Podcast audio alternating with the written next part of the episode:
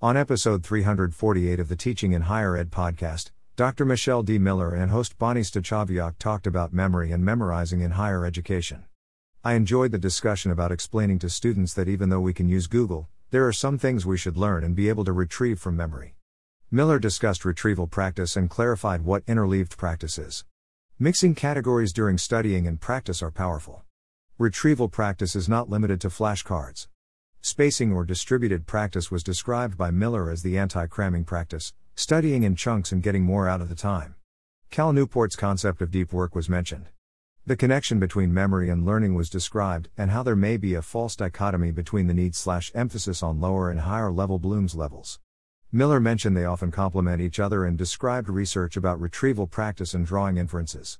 What do we want to focus on in our courses? Miller mentioned the importance of linking facts to our own lives. The podcast ended with valuable lessons learned from teaching online during a pandemic.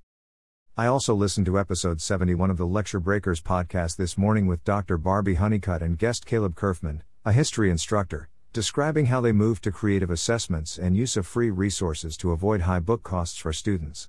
Kerfman has implemented creative assessments to replace traditional exams. What I really liked and took away from the discussion was how Kerfman asks students to set their goals for an assignment and then uses that as the guideline for feedback and grading. Kerfman is intentional in mentioning this to students and providing guidelines so that students have choice and creativity, while also maintaining equivalence between the different submissions by students.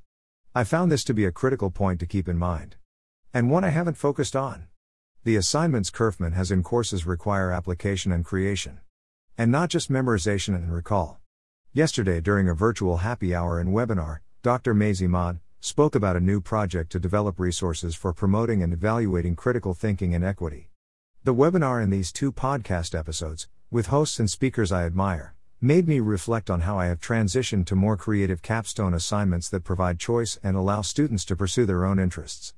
These discussions also highlight the need to discuss the expectations and rationale with students, as well as explain what facts are important to commit to memory in order to fully exploit critical and creative thinking for creation of new resources.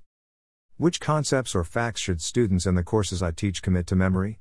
What should we keep in mind when assigning creative alternative projects? Two podcasts and a webinar help provide suggestions. Image credit, WordPress free image library.